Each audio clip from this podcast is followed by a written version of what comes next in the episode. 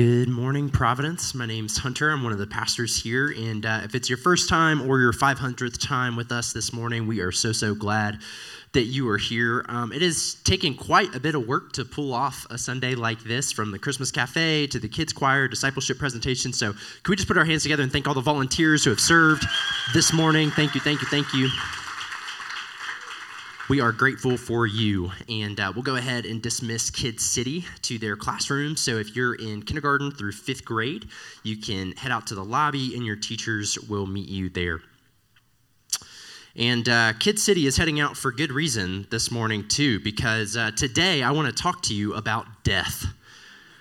That's right. Merry freaking Christmas. Death, death, death. That's what we're talking about today. We just lit the third Advent candle, the candle of joy and hope and peace and joy and love, are the four candles of Advent, which is a fancy word that we use in Christian circles to talk about this season of reflection and preparation for Christ's birth. But New Testament scholar and historical theologian Fleming Rutledge recounts in her wonderful work, Advent, the once and future coming of Jesus Christ, that this was not always the case. In fact, in the medieval church, the four Sundays of Advent were sequenced not around joy, hope, peace, and love, but rather the themes of the four last things death, judgment, heaven, and hell. Rutledge writes In the medieval church, the subject of hell was preached on the Sunday just before Christmas Eve. That was no accident. The idea was and is to show how the light of the birth of Christ appeared against a backdrop of darkness, depravity, and despair. She goes on to say, in the church, the season of Advent is often superficially understood as a time to get ready for Christmas. But in truth, it's the season for contemplating the judgment of God. Advent is the season that, when properly understood, does not flinch from the darkness that stalks us in this world. Advent, Rutledge writes, begins in the dark and moves toward the light. But the season should not move too quickly or too glibly, lest we fail to acknowledge the depth of the darkness. Advent bids us to take a fearless inventory of the darkness, the darkness without and the darkness within. Now, this Sunday before Christmas Eve, I will not be preaching on hell. You are welcome for that. but I do want to talk to you about death and its sting that we all feel. My hope this morning is to pierce through the tinsel, the toys, and the mistletoe and fix our focus on the Christmas story as it actually is and not as we presume it to be.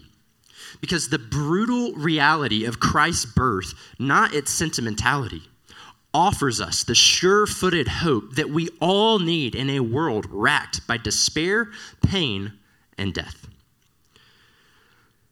Almost four years ago today, we buried my paternal grandmother. Meemaw was her name, and she was 85 years young. In fact, on her uh, 85th birthday, an ambulance arrived to her home and took her to a hospital in Memphis, Tennessee, where she would die 18, year, 18 days later under hospice care had Meemaw lived to see Christmas that year, her and my grandfather would have celebrated their 65th wedding anniversary. Uh, that's a photo of them at their 50th.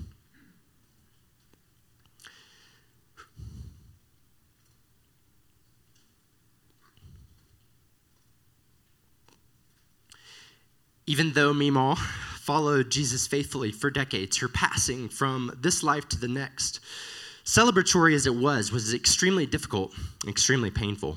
After all, death is not easy, and dying is always hard. The family, the finances, the funerals, the deep grief of losing a loved one, it all proves too difficult, too trying sometimes, maybe especially during the Christmas season. Can you relate? In fact, maybe you even want to take a minute to self reflect and think about this question How have you felt death sting this year? Not a fun question to think about, but one that we can all embrace. Maybe through the loss of a relationship, the failure of a business, financial hardship, the death of a friend or a family member, the diagnosis of a disease. How have you felt death's sting this year? My Meemaw's death got me thinking about one amazingly obvious fact everyone dies. I realize it's a bit of a basic statement. It's not really up for debate, but the surprising truth is that even though everyone dies, no one lives like it. And sadly, the Christmas season, maybe especially, serves as one of the greatest conspirators in getting our minds off of our own mortality. It's the season of eat, drink, and be merry. And yet, in American culture, and maybe especially around Christmas time, we tend to forget the dismal refrain that follows For tomorrow we surely die. In our society of distraction, noise, and accumulation, and in this exciting and great season of hectic schedules, overcrowded shopping markets, consumeristic greed, I'm afraid we may have been duped ever so slightly, even in the church, into avoiding the one thing that besides taxes, is guaranteed most in this life death. And I don't blame us because death is cruel and uncomfortable, something we all long to dismiss and ignore. But no matter how little we may like it, in the immortal words of Robert Bolt, death doth come for us all. But the good news for us this Christmas is that death is also why Christ came. The hymn writer tells us clearly enough. Hail the heaven born Prince of Peace. Hail the Sun of Righteousness. Light and life to all he brings. Risen with healing in his wings. Mild he lays his glory by. Born that man no more may die. Born to raise the sons of earth. Born to give them second birth. Hark, the herald angels sing. Glory to the newborn King born that man no more may die. Patriarchal language notwithstanding, that is the true meaning of Christmas. Santa, toys, carols, presents, and Christmas trees, the Hambricks will be enjoying all of those things and more. But that's not what Christmas is about. The true meaning of Christmas is that Christ Jesus came into the world to die so that we might truly live. Christmas is not Easter. Christmas is not Good Friday, but Christmas is a radical encounter with death and all of its consequences. And until with Christ we confront death, look it head on, squarely in its face, we will be utterly unable to fully enjoy the life that Christ's birth came to bring. And so today we are kicking off a mini series this week and next called The Eternal King Arrives. There's a king who lives eternal, a king who once came and who comes once more to undo the curse of death and all of its consequences. If you have your Bibles, please grab them or scroll over with me to the book of Jeremiah. Jeremiah is in the Old Testament, basically in the middle of your Bibles.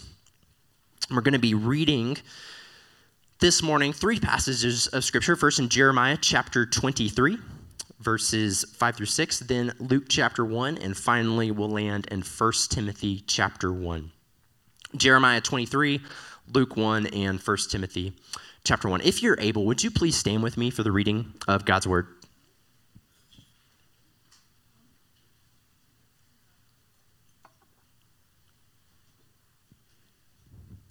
Jeremiah chapter 23, verses 5 through 6 says this Behold, the days are coming, declares the Lord, when I will raise up for David. Everybody say, David. A righteous branch, and he shall reign as king and deal wisely, and shall execute justice and righteousness in the land. In his days, Judah will be saved, and Israel will dwell securely. And this is the name by which he will be called The Lord is our righteousness. Second reading this morning from Luke, the Gospel of Luke, chapter 1 right after Matthew, Mark, just before John, Luke chapter 1, verses 26 through 23. In the sixth month, the angel Gabriel was sent from God to a city of Galilee named Nazareth to a virgin betrothed to a man whose name was Joseph of the house of David. Everybody say David. And the virgin's name was Mary, and he came to her and said, Greetings, O favored one, the Lord is with you. We don't have time to jump into the story, but man, at that moment, she probably didn't feel like the favored one, uh, but she was. Verse 29 But she was greatly troubled at the saying and tried to discern what sort of greeting this might be. And the angel said to her, Do not be afraid, Mary, for you have found favor with God. And behold, that's a word for somebody this morning. You have found favor with God. And behold, you will conceive in your womb and bear a son, and you shall call his name Jesus. He will be great and will be called the Son of the Most High. And the Lord God will give to him the throne of his father David. And he will reign over the house of Jacob forever, and of his kingdom there will be no and last but not least, for your hearing and benefit this morning, you don't have to turn there now, but 1 Timothy chapter 1, verse 17, to the King of the ages, immortal, invisible, the only God, be honor and glory forever and ever. Amen. This is the word of the Lord. You may be seated in the presence of the Lord.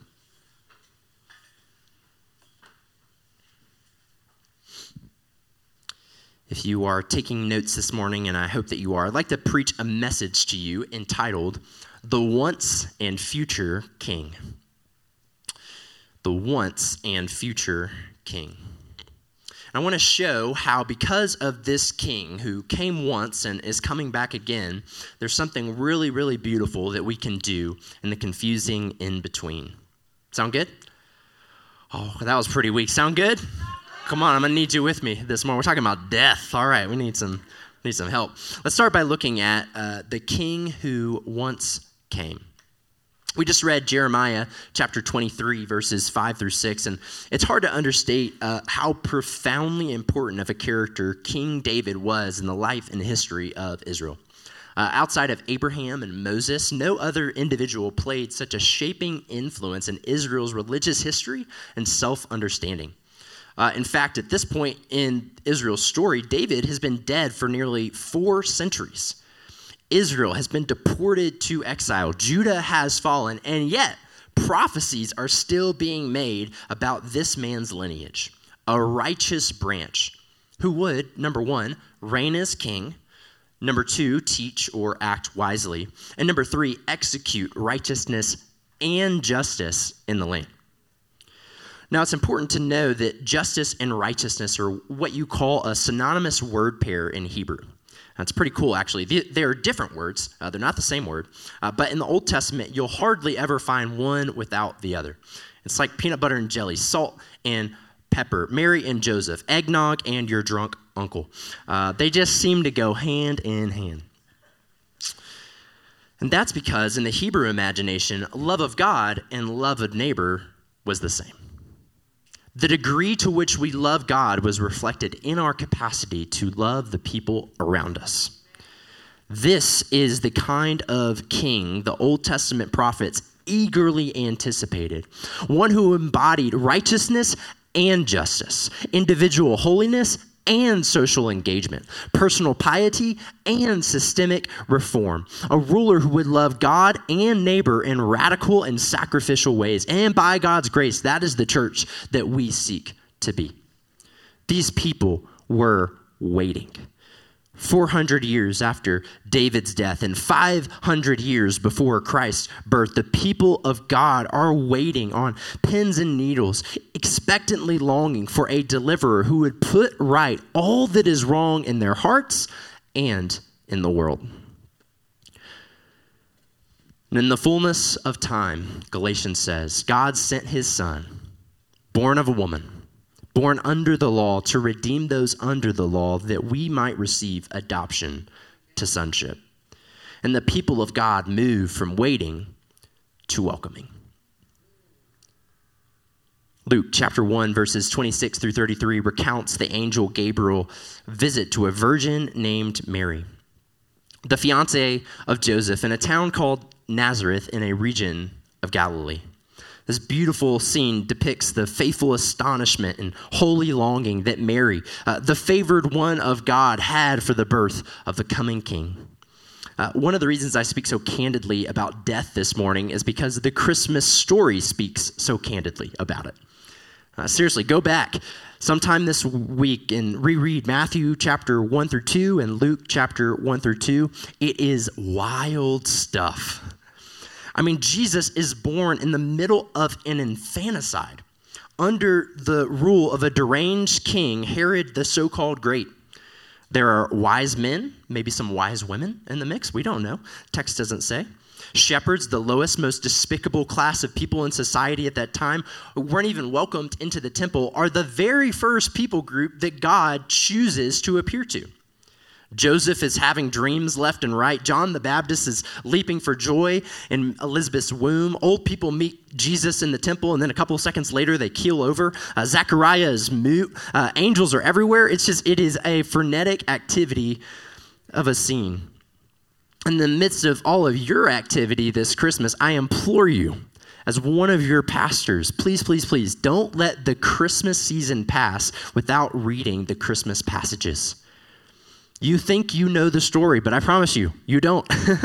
I was rereading it myself this week, and my mind was blown away. And when you do reread those passages of Scripture, uh, just notice how many times the word David is mentioned. Uh, you'll see his name mentioned everywhere. In Matthew's gospel, for example, the dude can hardly help himself. Uh, you open up your Bible, you flip to the New Testament, and the very first sentence in the very first chapter, the very first book of the New Testament, and he says, This is the genealogy of Jesus, the Messiah, the son of David. and you have to be asking yourself, like, the son of David? David's been dead for like 900 years, bro. What are you talking about, the son of David? But because Jesus was born in the royal line of Judah and in the house of Bethlehem, in the lineage of David, a Messiah, a king had come. A ruler who not only was a son of David, but was greater than David, greater than Herod, and greater than any ruler that has come or will come. The beauty of Christmas is that a king greater than David has arrived on the scene, and his name is Jesus. 1 Timothy chapter 1 verse 17 has served as a home base for Emmanuel and I as we've been preparing for this series and it says, "Now to the king eternal, immortal, invisible, the only God, be honor and glory forever and ever. Amen." Eternal, immortal, invisible, the only God. These are not words that can describe King David. David was not eternal. He came into being and died within two generations' time. Yet Christ is the eternal, pre existent Son of God. There never was a time when the Son was not. Immortal? David died after living a rather crass and corrupt life but not King Jesus. Begotten, not made. Jesus was conceived by the Holy Spirit in the womb of the Virgin Mary and is the only person in human history to live, die, and come back to life again. Invisible? David's life was clearly seen, recorded, and put on public display, uh, sometimes more publicly than he wanted. In fact, one of the most important pieces of archeolog- archaeological evidence that we have for David's life is this thing called the Tel Dan stele, and uh, dates back to the 9th century. This uh, Canaanite inscription refers to the house of David. Uh, outside of Scripture, this is perhaps the only visible testimony we have that a dude named David actually lived. You get that? One of the most important people in Israel's history, and this is what we got. But not so with King Jesus. No, King Jesus has so much more. Colossians chapter 1 verses 15 through 16 says, "Christ is the visible image of the invisible God. He existed before anything was created and is supreme over all creation. For through him God created everything in the heavenly realms and on earth. He made the things we can see and the things we can't see, such as thrones, kingdoms, rulers and authorities in the unseen world. Everything was created through him and for him. I'm going to need somebody more than just Sister Sherry clapping this morning. This is good news today. Because the works of Jesus are all around us in the world he's made, in his word, and in the witness of his church. In Jesus, the invisible God put on skin and bone and moved into the neighborhood. These attributes and more make King Jesus, the God King, not just greater than King David, but the only God worthy of eternal glory and honor and praise. Amen. This is what Christmas is all about. the eternal, the immortal, the invisible, the only God and King, entered into time and space, subjected himself to death, so that we, so that you could spend forever with him. My friend, the eternal King entered into time so that you could live eternally with him. The same King who once came is the same King who comes once more. It's almost impossible to preach a message about the first Advent without also referencing Advent number two. Uh, the humble king who came born in a manger, a meek and mild, helpless babe in a podunk village in the outskirts of the empire. The humble lamb of God who is slain for the sins of the world is also the same king who will come back one day, rip open the heavens, reigning, ruling, and roaring as the lion of the tribe of Judah. In Revelation chapter 19, at the very end of your Bible, we hear the Apostle John say this I saw heaven standing open, and there before me was a white horse whose rider is called Faithful and True. With justice he judges. Sound familiar? And wages war. His eyes are like blazing fire, and on his head are many crowns. He has a name written on him that no one knows but he himself. He is dressed in a robe dipped in blood, and his name is the Word of God. Coming out of his mouth is a sharp sword with which to strike down the nations. He will rule them with an iron scepter. He treads the winepress of the fury of the wrath of God Almighty. On his robe and on his thighs, he has the name written King of Kings and Lord of Lords. This too is the God that we serve. This too is the King for whom you and I are watching. I have been a Christian basically my entire life, and uh, I don't share that as a point of pride, just simply as a, a point of privilege or pity, maybe. Consequently, there are very few spiritual or intellectual doubts that I have. Um, I'm good on the reliability of Scripture. Did the resurrection take place? Uh, should we believe the incarnation or miracles possible? Check, check, check. I got that all day. But I do struggle with this idea of Jesus' return. Haunted as this earth is by death and dying, in a world so burdened by war and strife violence and despair, poverty and sickness. I find myself often wondering why has this eternal king not arrived? After 2,000 years of heartache and bloodshed, hasn't it been enough? Why hasn't he shown back up? And if I'm not careful, my watching can begin to turn to wondering, doubting the promises of God and wondering if he'll actually make good on his promise. Maranatha, return, Lord Jesus. But maybe, unlike me, that's not really your problem. Uh, maybe, like a friend of mine who I spoke to recently, you're actually doing pretty good in life.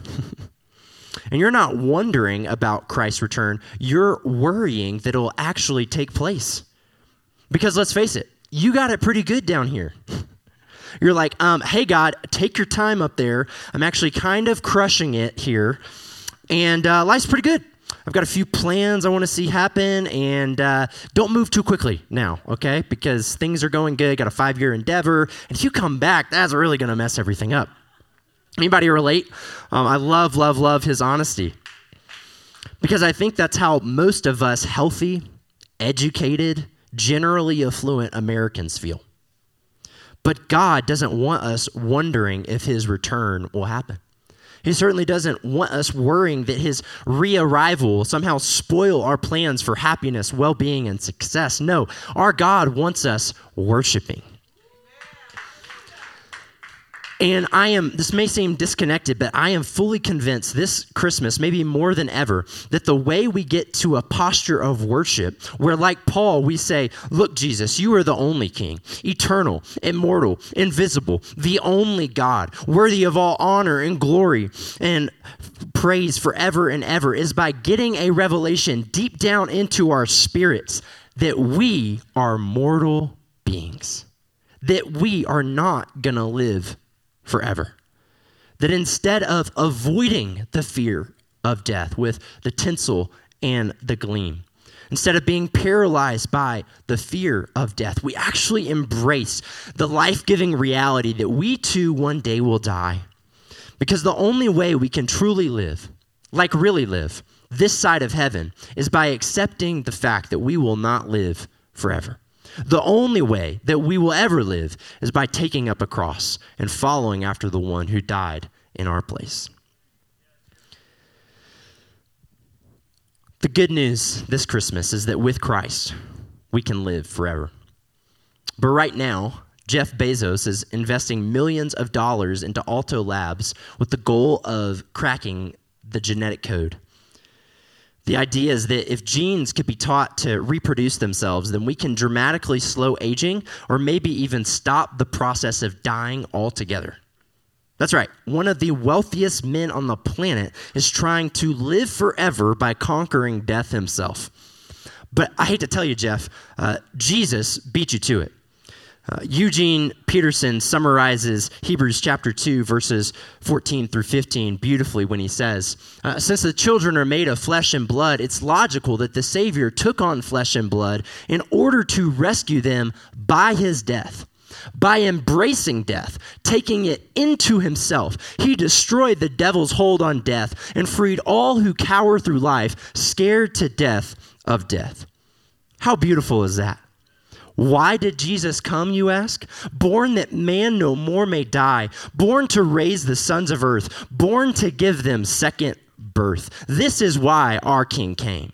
The eternal King entered into time so that we could have life eternal with him. And guess what?